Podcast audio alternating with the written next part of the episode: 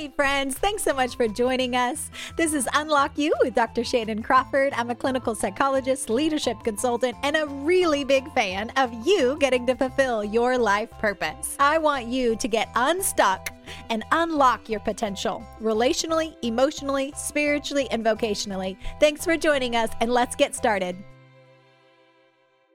Welcome to UnlockU with Dr. Shannan Crawford. And perhaps we put the horse before the court or the cart before the horse. or the dyslexic moment that just happened. Uh, there we go. it's Shaunti last time about sex, and now we're going to talk about marriage. That's the right order, I think. Um, just kidding. So, Shaunti, you are a phenomenal researcher. For those who haven't watched, please go back and watch the sex episode. It is so spicy and delightful. Um, and now we're going to talk about research based findings on how to have a spectacular, lifelong love affair marriage. So, what are some keys that people need to be thinking through and investing to make their marriage fantastic? So, okay. So you've just tossed something that I've been like researching for 17 or 18 years.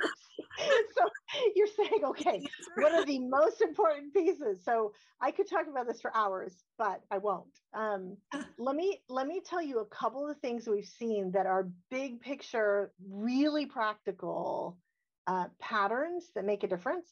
The the biggest thing actually as a sort of a premise we mentioned last time just briefly which is that most of us really care about each other. And you know we're we're both both the husband and the wife often are really trying hard. Mm-hmm. that's that they that idea that my spouse cares about me is so crucial.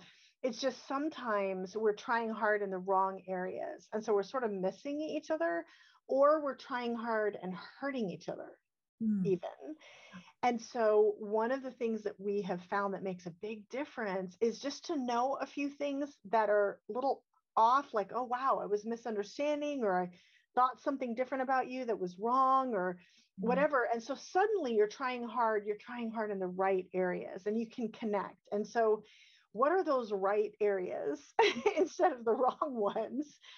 Um, the the big picture, one of the biggest issues, Shannan, honestly, is that we don't realize our spouse probably has a different insecurity down deep than we do. And it's this is a big big deal. And it's it's one of the things we've seen most strongly statistically in all of the surveys that we've done. We we do you know fairly exhaustive nationally representative surveys. Um, and one of the patterns is that and this is we're getting into um, areas where men and women tend to be a bit different. Now, not always. Mm-hmm. We found it was about 75 to 85% of men, 75 to 85% of women, about what I'm going to say. But just keep in mind that, you know, if 75% of men said one way, that means 25% didn't. Mm-hmm. Everybody's an individual, but use it as a starting point that for women, we tend to statistically, the insecurity, the worry that's kind of down deep in our hearts is often sort of an am I lovable kind of question, right? Like, yeah. am I beautiful? Am I special? Mm-hmm. And am I worthy of being loved for mm-hmm. who I am, you know, on the inside? And so the thing that comes out of that insecurity is there's a real like sense of need that that fills that insecurity a need to feel loved a need to hear i love you a need to have him put his arm around me when we're sitting together at church because it says you're mine like it says these things that our heart is like ah oh, you know it makes us feel better. And we don't we don't realize that our spouse again most of the time statistically not always has probably a different insecurity and that for most men, it's not so much am I lovable, but am I able? Mm, There's a sense of am I, where a woman might wonder, am I special? Mm-hmm. He's thinking, am I adequate? Do I have what it takes? Mm-hmm. And the the way that I sort of summarize it often to help us kind of get it is if we're wondering as women, you know, am I worthy of being loved for who I am on the inside? A guy is probably, again, subconsciously wondering, am I any good at what I do on the outside?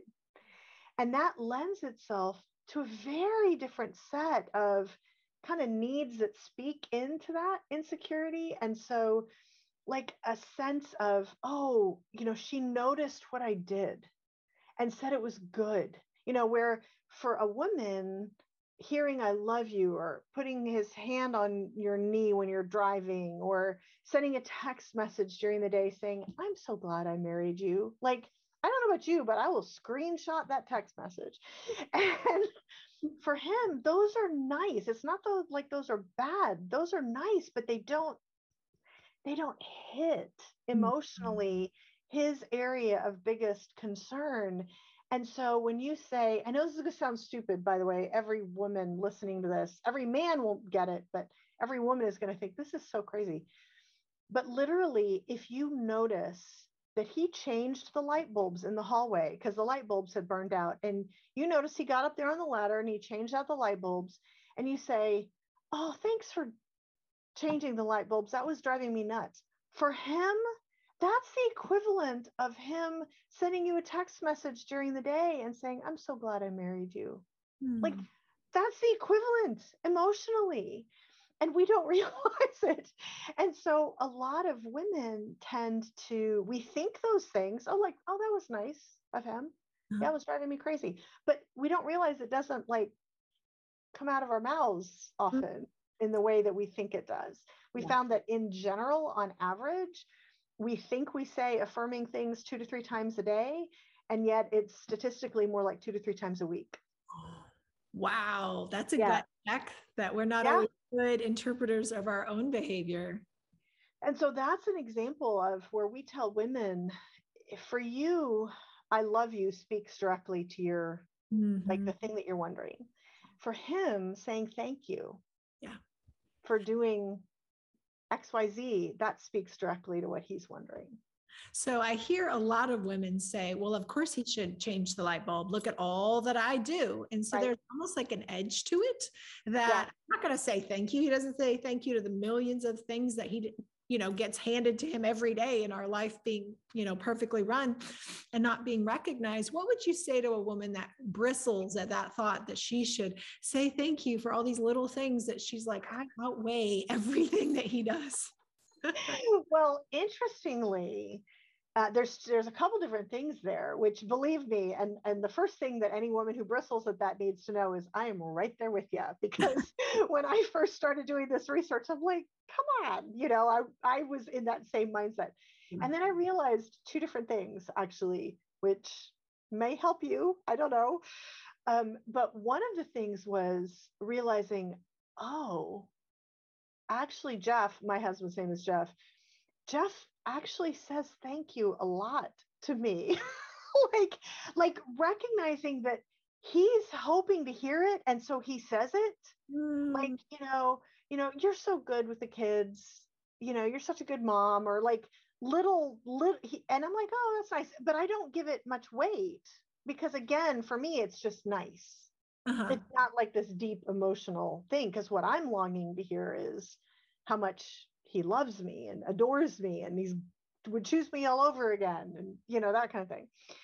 And so that's the first thing is keep an eye open and you might see that your husband actually says thank you a lot and you just hadn't quite recognized it.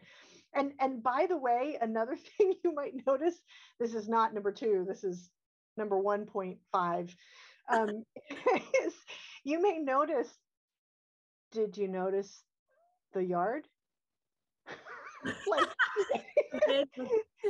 offering this to yeah. you. Did you notice the cabinet doors? like he's, he's like, come on. I just want a little bit of affirmation. I want the pat on the head. and so, because, you know, again, we think it, we don't often say it. So, okay, so that's number one another thing though that is is a big deal this is sort of the second thing is and you you mentioned it earlier is this sense of okay why should i have to say thank you for something that's just his job Yeah. I mean, come on, mm-hmm. right? Like it's his job to put the dishes away. Why should I say thank you for that? Mm-hmm. And we get our backs up about it. And it's, it is, the premise there is that whole statement is based on the concept that I'm pandering mm-hmm. to him. That's mm-hmm. the the the con the entire question is based on this idea that I'm pandering to him as opposed to based on the premise that there is a deep deep vulnerability in his heart. It's good. Where he is wondering, am I any good at what I do? Like I want to be a good husband to her and I just don't think I am. I I, I want to be a great dad. I have no idea what I'm doing. A- am I able at anything? Like eh, somebody's going to find out that I have no idea what I'm doing. And there's this imposter complex that's down deep, like constantly in mm-hmm. a man's heart. And so when he's doing the dishes, he's going, Oh, like this is a way I can help, but I hope it's okay.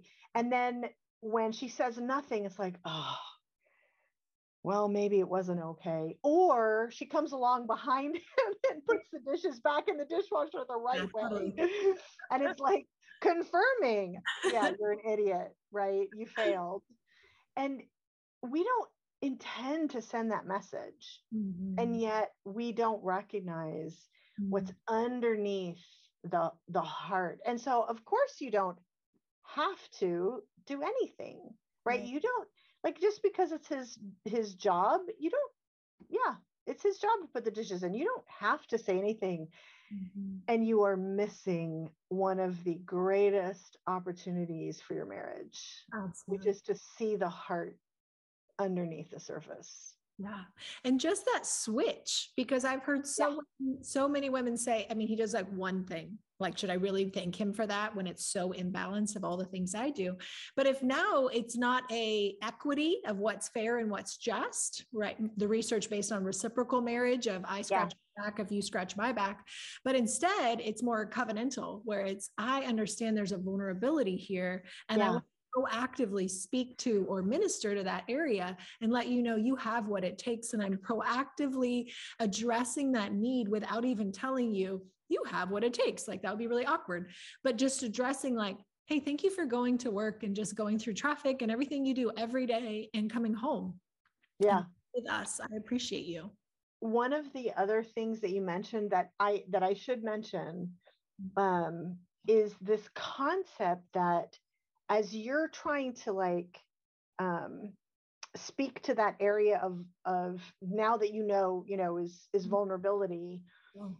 that to every degree that you speak to that he will try more positive reinforcement and if you speak more to it he'll try more yeah. and and it works in reverse too like if he feels like he's not good enough yeah. and he didn't do it right he's going to back off a little bit more and then well he really didn't do it right he'll back off even more and we may we, we may like go why like that's another thing to criticize right but that is statistically the, the most common denominator that i've heard over these 18 years of studying men and the inner lives mm-hmm. and the mm-hmm. emotions is that they this question of am i able that insecurity am i any good at what i do on the outside? I want to be a good husband but i don't know if i am.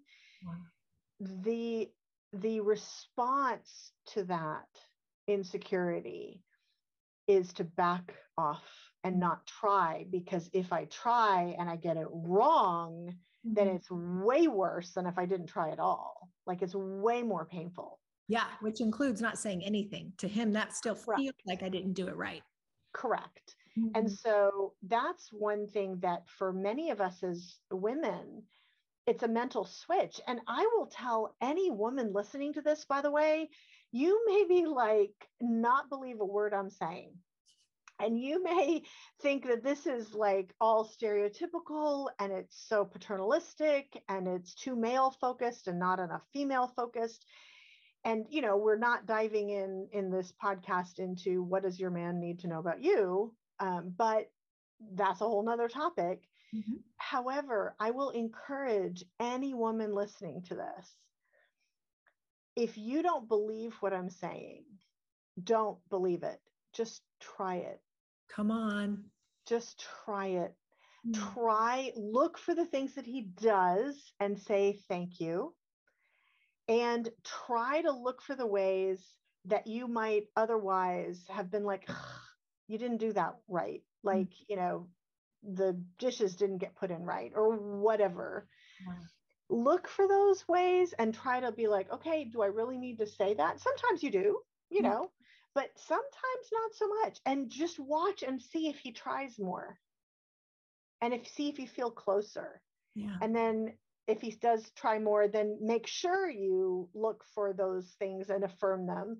And mm-hmm. see if he tries more and if you feel even closer. So yeah. anyway, don't believe me, just try it and see. Yeah. So go where you're celebrated. And many times when we're meeting somebody, we're super excited. We spend all this time. It's fantastic. And you're interested in every stupid thing they say. And then later it's like, oh, it's you again. And you're telling me about your day. And I have a headache and I have 12 things running through my brain.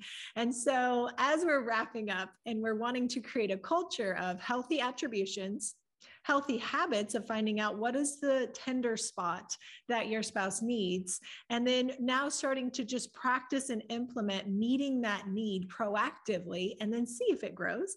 Is there anything left that you would say to our audience and our community of having healthy marriages? We touched on it in the last podcast.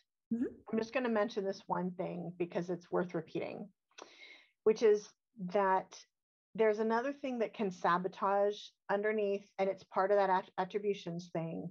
Mm-hmm. We just don't realize how often when something hurts us, yeah. we think they knew how that would make me feel, mm-hmm. and they did it anyway. And what you're believing, you don't realize it, but what you're believing is they don't care about me.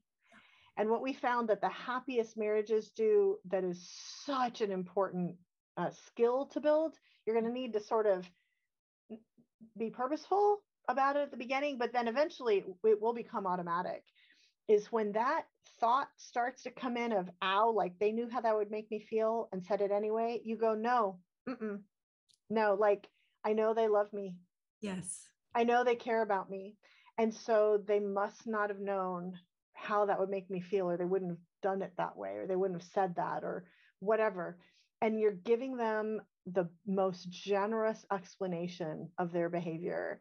Mm-hmm. And the reality is, it's not wishful thinking. We actually found it's almost 100%. Sadly, it's not 100, but it was like 99.26% or something of people like deeply care. Even in the most difficult relationship seasons, they deeply care about their spouse. You just have to let yourself believe it. Yes. All right, Shaunti, I'm going to let you jump off. This woman is incredible. She has another meeting, and I'm going to stay on and just visit with you guys for one last sec. Thank you so much, Shaunti. Absolutely. Hey guys, wasn't that incredible to have Shaunti with us?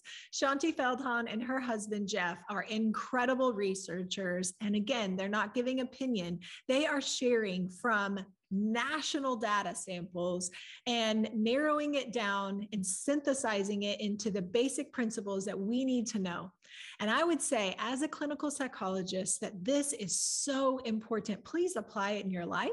And I wanted to just do a little bit of heart stuff with you before we jump off this episode many times it would be very hard to apply that at a topical level if you've already been really hurt and damaged in that marriage. If that person's face has a negative emotional spiral for you and just being around them, it can create all kinds of trigger responses. I want you to know you're not broken, you're not alone, and it's not impossible to rewire that and develop an intimate, close connection. The first thing you need to do is to honor the pain and to grieve. Now, grief doesn't mean somebody necessarily died or there was a huge traumatic event. It just means creating space to process the emotion. But when we're in pain, avoidance, shock denial, stay busy, keep going, which for men often looks like stereotypically working a lot, kind of staying away from their spouse, just diving into work where they are going to feel celebrated and they are going to feel like they have an area where they are competent because they keep feeling like the unsatisfied wife, the depressed wife, the angry or nitpicking or emotionally cold or walled off wife is never pleased with them. On the other side, the female tends to stay crafting, busy, cooking, cleaning, chores, workaholism as well, focused on the kids, both of which they're siloed apart from each other, licking our own wounds metaphorically because there's pain there. And if we don't process the pain and we just superficially try to um, just apply truth without actually mending the heart, it would be like running a marathon with a broken leg and now just like drinking more caffeine to take away the symptoms. We need to slow down. No matter what your relationship status, there's going to be times where you will be hurt in that relationship, even by the best person who really cares about you, and vice versa. You are going to be the culprit that accidentally or knowingly hurts your partner.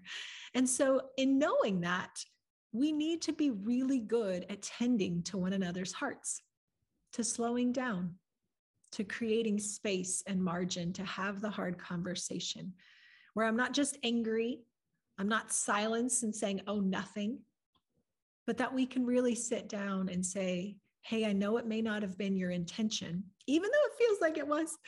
Tell them, I know it probably was not your intention, but the impact of this caused my heart to feel this. And if we can start getting down to that emotion focus level where your heart has like a drawbridge, and over time, with all the pain, those drawbridges go up, and we have two fortified castles with like alligators or porcupines that will sabotage anyone trying to get close, especially your spouse. In that siloed space, it's really easy to turn to false comforters.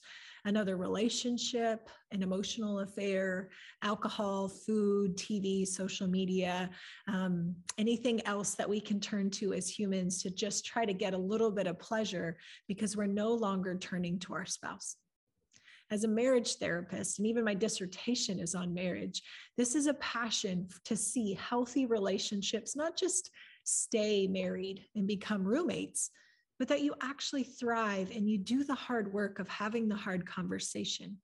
One key make sure that you're not attacking with your words. When you is a statement that provokes shame and defensiveness. When I experience, the language is now not on the other person, but I'm just informing you this is how it impacted me. You're not my problem, the situation. There's something between us that we need to fix. And then you talk about the vulnerable emotion, not just the anger and walled off emotion. It's really important that we take time to say, my experience, while angry on the outside, I realized because I felt abandoned, unseen, forsaken, taken for granted, unappreciated, whatever it might be. And if we can now go to that place, we're now inviting empathy. Most of the time, it's too risky and it's scary to be that vulnerable with somebody that your attribution has told you they don't love you and they don't care. That's why Shaunti's research is so important because she's saying clinical research over and over, tons and tons of people. If you choose to believe your spouse is good and their motive and their heart towards you is good, you know, there's always outlier cases, but for the most, most people, most relationships, people are trying their best. They're just ill equipped. They're tired. They have lack of modeling. Um, every time they've tried, it has blundered and blown up in their face. So they stop trying or some variation. If we could go slow and we can process that pain, reset the broken leg where he and she at one point started to feel, you don't respect me, you don't see me, you don't think I'm beautiful or captivating or worthy of honor. Whatever those are for each person, if we can clean those out and now repent of pride. Because where I feel hurt, there's a wound and there's a vulnerability where I'm a victim and you did this to me. Now, I understand there's egregious things that do happen, but I've found that if I do my own inner work, if I work with a couple and I separate them in the relationship and help each person mend those places where there's brokenness and pain, if I can even stand in the gap and representational repentance of help create space for that pain to be processed and repent on behalf of that person, acknowledging and making known the wrongfulness, the hurt, the injustice of what's happened, small or big, it can really break our heart and create a lot of division. By ministering to that place on each individual heart, I've found that it's like they get strengthened, they get more robust. They're not stuck and frozen in the past and just looping everything through a faulty lens, but now able to lean in, now able to see the present efforts and bids to connect, as Gottman would say. That we want to recognize and have eyes to see and ears to hear and a heart of flesh to recognize the way your partner is trying to connect and they may be disillusioned and tired and burnt out, and you may be as well. But it's not too late. Every day, there's an opportunity to say, I am not a victim. I reject the lie that this person did this on purpose, that it was intentional. And I welcome the reality and truth that we're both fumbling, we're both hurting each other, not on purpose. I'm doing stuff that I need to be forgiven for. And if you think you're not, then that's also pride. And Lord, would you forgive me for holding offense? Would you take this bitter root that's formed out of my heart? And would you help me to truly forgive? Not because it's okay, not because somehow we're sweeping it under the rug, not because eh, my feelings don't matter for the sacrifice of the marriage, but because I need forgiveness. And so I also need to extend forgiveness. And it helps me coming out of being a victim. And when I'm no longer a victim, now I can see my stuff and their stuff with more clarity as adult to adult. And when I can allow that healing phase, now I can repent of pride. Pride is that internal part of you that says, well, I'm not going to do it if you're not going to do it. Or, um, you know how, why should i have to thank them when they are barely doing anything they don't appreciate me uh, why would i say that to her when she or why would i give him sex when he's there's pride there now that doesn't mean you don't have boundaries it doesn't mean you just willy-nilly do whatever the other person wants you to do and you lose yourself but it does mean that i'm not pridefully withholding i'm not arrogantly a martyr saying he did this or she did this. So I'm not going to give them access to my heart anymore. I'm not going to meet that need of telling her she's beautiful and I love her. I'm not going to meet his need of saying, You have what it takes. I'm so proud of you. Thank you. I appreciate you. In that place, that is the death of a marriage because pride creates resistance and walls and self righteousness. And I have worked with people all over the map of that spectrum, male and female. And pride really does shut down a marriage quicker than anything. If you have an issue with pride, then you probably have pain. And if you would address the pain, I don't need the pride to protect me anymore. And if I don't need the pride, then I can actually enjoy laying down that drawbridge and actually reuniting and connecting and it can be sweet and it can be worth it. Those are a couple thoughts. I hope you're having a fantastic day, and I hope that you diligently pursue guarding your heart, ministering to your heart, and then laying out the debris, clearing out the pride, self righteousness, and that reciprocal sense of I won't unless you will or will. I don't know if I said that backwards. I love you guys, and I look forward to seeing you for our next episode. Bye.